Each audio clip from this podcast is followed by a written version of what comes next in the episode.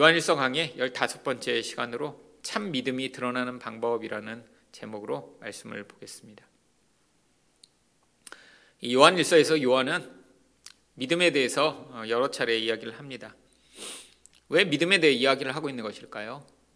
성도에게 있어서 가장 중요한 반응이 바로 믿음이기 때문이죠. 근데 이 믿음에는 참 믿음과 거짓 믿음이 있고 또 강한 믿음과 약한 믿음이 있습니다.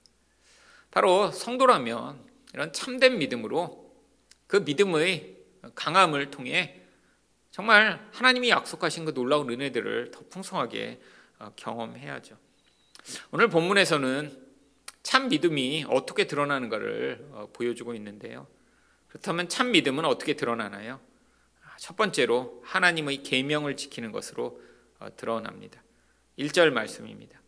예수께서 그리스도이심을 믿는 자마다 하나님께로부터 난 자니 또한 낳으신 이를 사랑하는 자마다 그에게서 난 자를 사랑하느니라. 오늘 보면 하나님께서 난 자의 특징이 나옵니다. 하나님이 이미 어, 택하셨고 하나님이 정하셨다라고 이야기를 하는 거죠. 근데 이렇게 하나님으로부터 미리 선택받아 하나님에게 속한 자는 반드시 어떻게 된다는 거예요? 예수께서 그리스도이심을 믿게 된다라고 하는 것입니다. 예수님을 믿었더니 하나님께 속한 자가 되는 것이 아닙니다. 여기서 하나님께 낫다라고 하는 것은 과거 완료형으로 이미 벌어진 일이에요. 이미 하나님이 먼저 정하시고 그 결과로 말미암아 우리가 바로 예수님이 그리스도시거나라는 사실을 믿게 되는 거죠.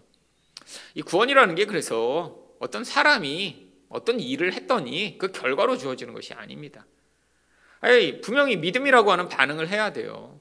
근데 그 믿음이라는 반응조차도 어떤 사람은 이렇게 믿음을 발휘할 만하니까 믿음을 발휘하고 다른 사람은 믿음을 발휘할 수 없는 사람이라 아, 그렇게 그냥 지옥에 가는 것이 아니라 그것마저도 이미 하나님의 선택과 하나님의 개입을 개입의 결과로 말미암는다라고 하는 것이죠.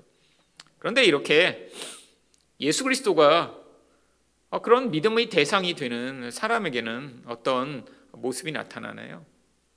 결국 낳으신 이를 사랑하는 자마다 그에게서 난 자를 사랑하게 된대요.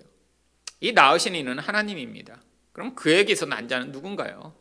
여기서 그에게서 난 자는 바로 형제들을 이야기하는 것입니다. 여기선 단수로 사용된 것처럼 보이지만 집합적으로 이야기를 하는 것이죠. 바로 앞절에서 똑같은 이야기를 원래 했었습니다. 요한일서 4장 21절입니다. 이게 지금 4장과 5장이 이제 끊어져서 새로 시작하지만 이게 바로 5장 1절의 바로 앞절입니다.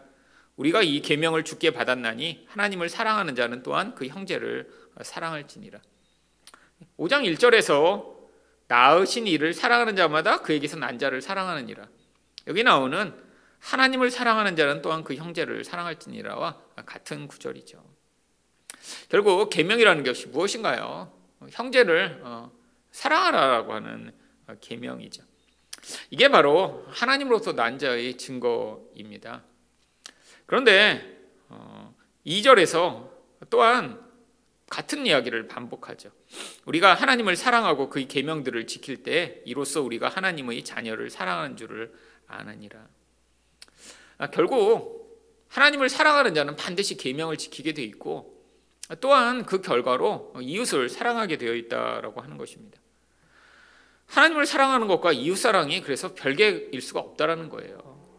왜냐하면 우리가 하나님을 온전히 사랑한다라고 하면 우리 안에서 결국 우리를 뛰어넘어 자기 사랑이 일단 하나님에 대한 사랑으로 변환된 것이기 때문에 그 결과로 이웃 사랑이 반드시 나타나야 하는 것입니다. 그런데 이것을 왜 계명이라고 하나요? 계명이라는 것은 하나님이 우리에게 원하시는 구체적으로 행할 수 있는 것들을 계명이라고 하죠. 결국 하나님이 우리에게 원하시는 가장 중요한 것이 이웃 사랑이라고 하는 것입니다. 근데 이 계명을 무겁지 않은 것이라고 3절에서 이야기를 합니다. 하나님을 사랑하는 것은 이것이니 우리가 그의 계명들을 지키는 것이라 그의 계명들은 무거운 것이 아니로다. 아, 이것은 유대인들 이 지키던 율법과 대조에서 이 바로 이 계명이 무겁지 않다라고 설명하는 것입니다. 유대인들은 하나님을 섬기겠다고 열심을 부렸습니다. 그런데 그 결과로 무엇을 만들었나요? 정말 지키기에 너무나 버거운 많은 계명들을 만들었죠. 바로 누가복음 11장 46절을 보시면 이르시되 화 있을진저 또 너희 율법 교사여 지기 어려운 짐을 사람에게 지우고 너희는 한 손가락도 이 짐에 대지 않는도다.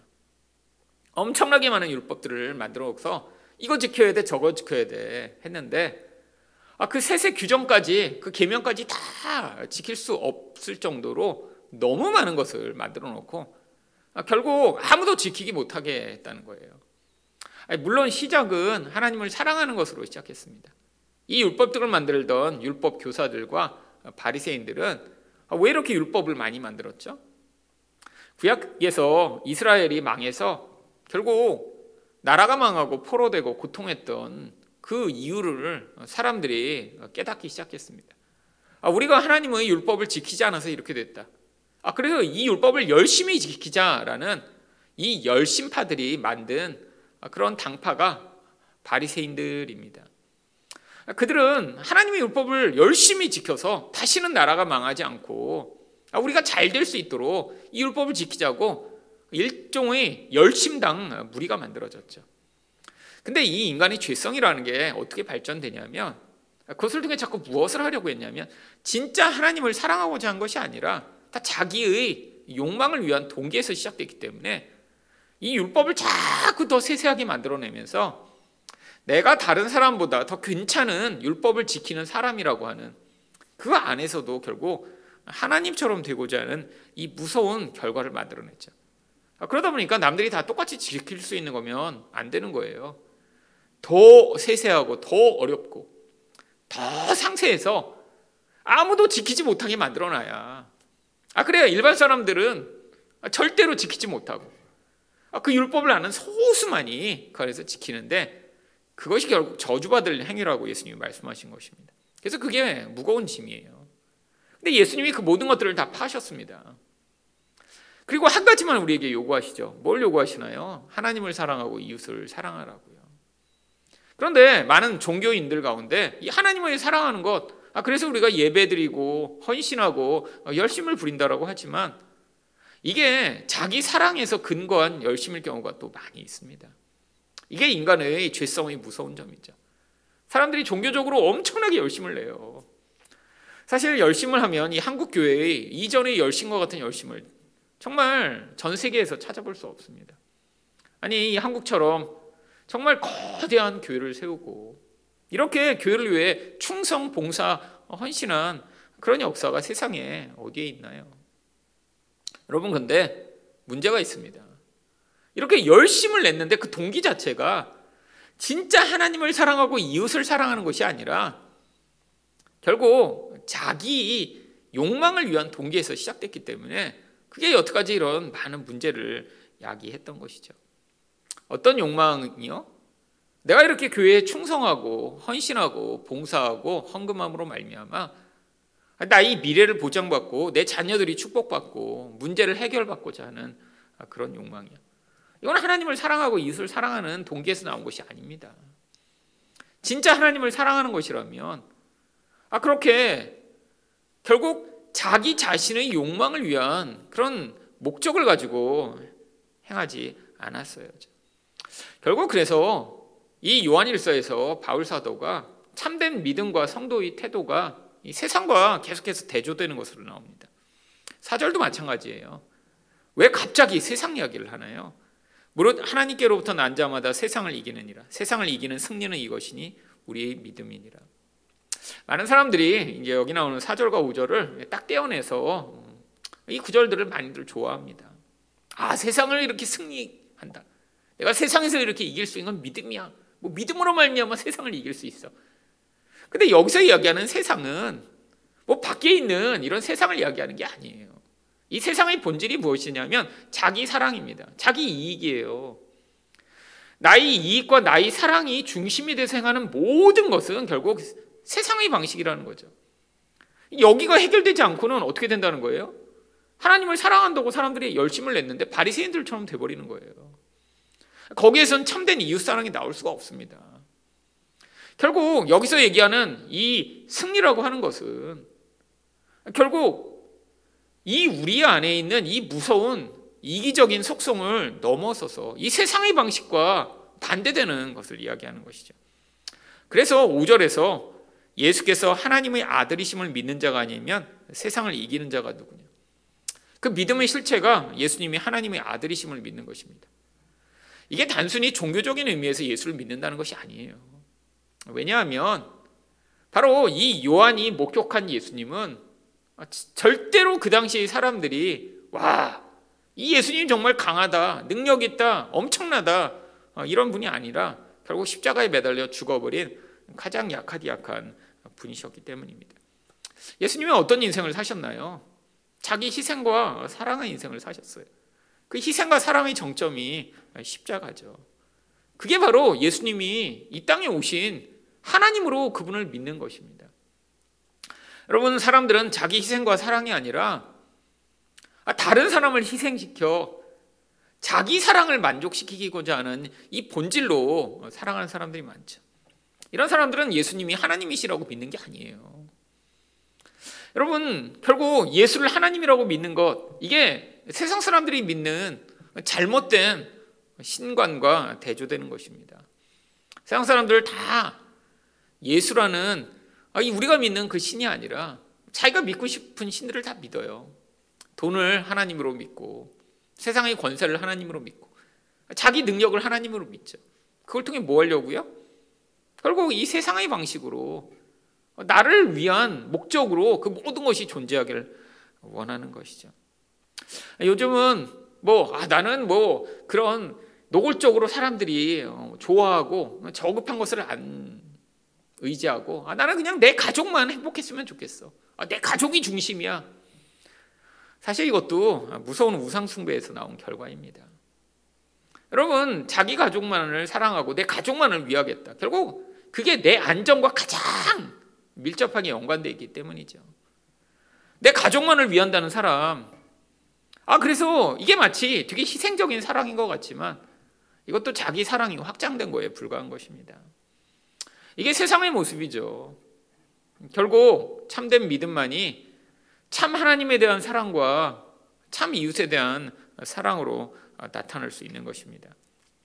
여러분 성도라면 이런 사랑이 나타나지 않고 자기 사랑이 끝까지 매어 있다면 이 사람은 참 믿음을 가진 사람이 아니고 참 성도라고 할 수 없는 것이겠죠.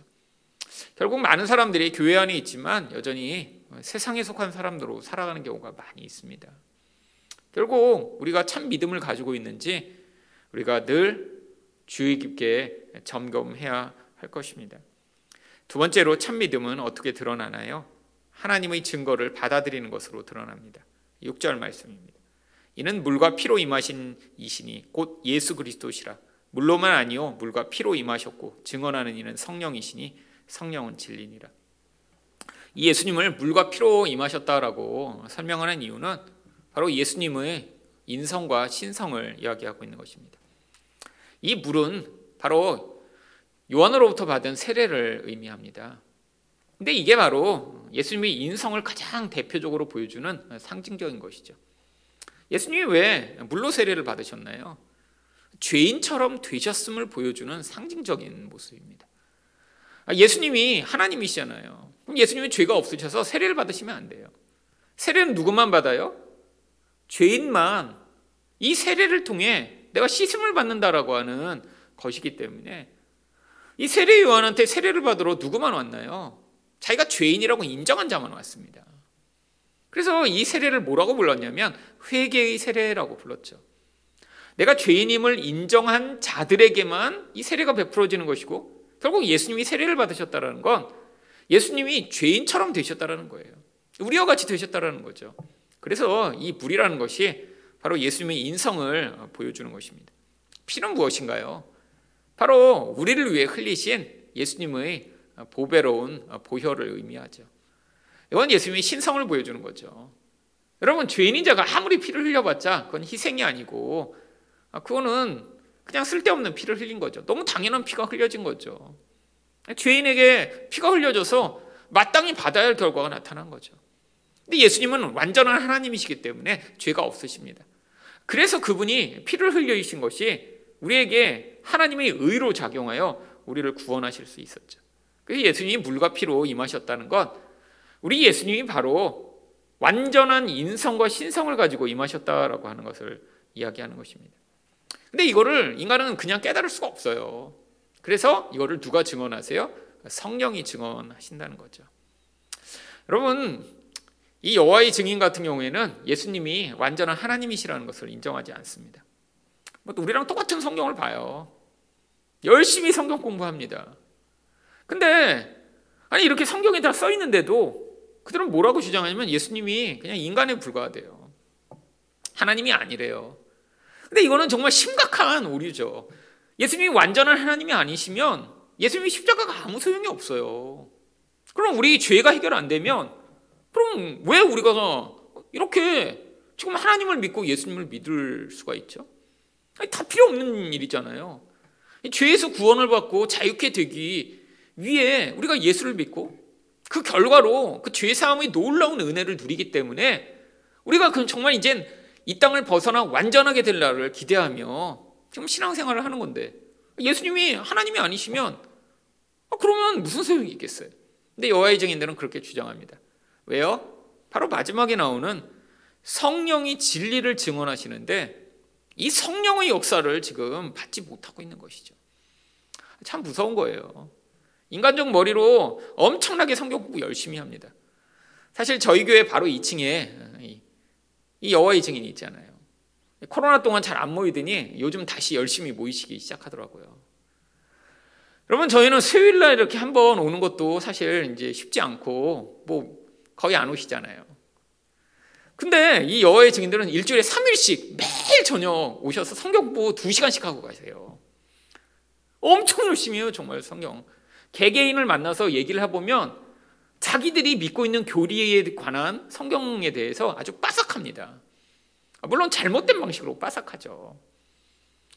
아니, 그렇게 열심히 믿고 정말 인간적으로 애를 쓰고 있는데 문제가 뭐예요?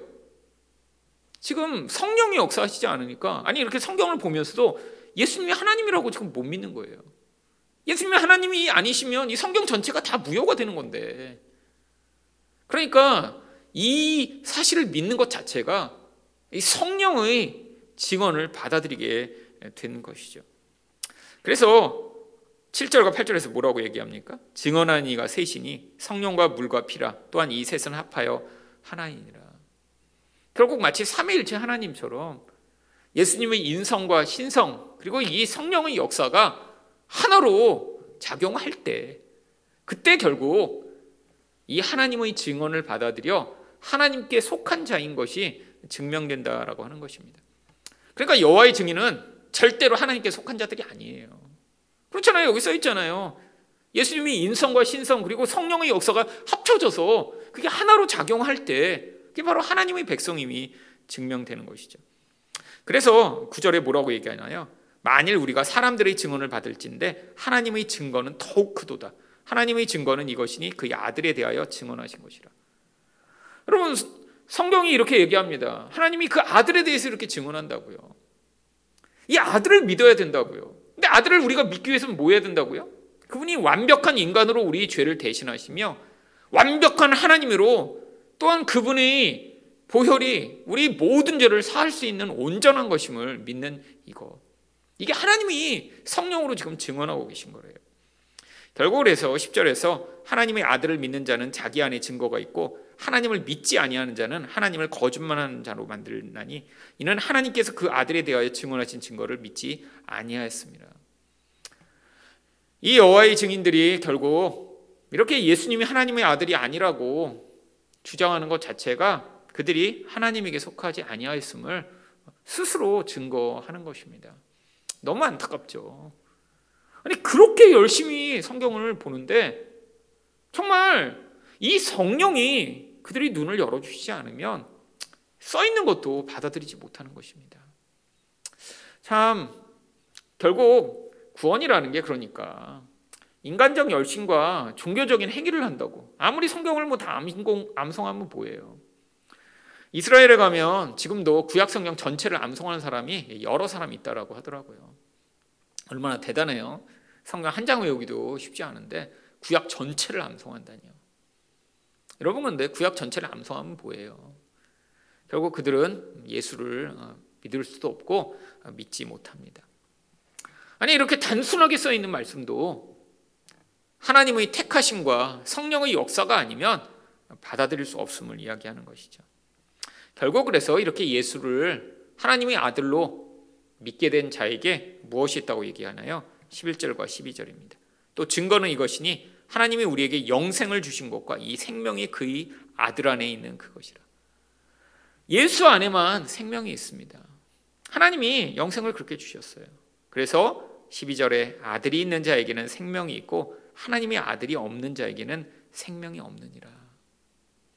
여러분, 우리가 예수님이 아, 나의 죄를 모두 담당하신 완전한 인간으로 이 땅에 오셨다라는 것이 믿어지고 아, 그뿐 아니라 우리 예수님은 완전한 하나님이시라. 나의 죄를 넉넉히 사시고 온전케 하실 수 있는 분으로 이 땅에 오셨다라는 것을 믿는 사람. 이 사람은 바로 하나님께 속한 자이고 그 증언을 성령으로 받아들여 바로 그에게 생명이 있다라는 것이 이렇게 확증되는 것입니다. 여러분 안에 바로 이 예수를 통해서만 우리 모든 죄가 사함을 받고 그분이 우리처럼 되셔서 우리 모든 죄를 감당하셨음을 믿음으로 말미암아 바로 이 하나님의 증언을 성령으로 받아들여 참 믿음을 가진 성도로 이 땅을 살아가시는 여러분 되시기를 예수 그리스도 이름으로 축원드립니다.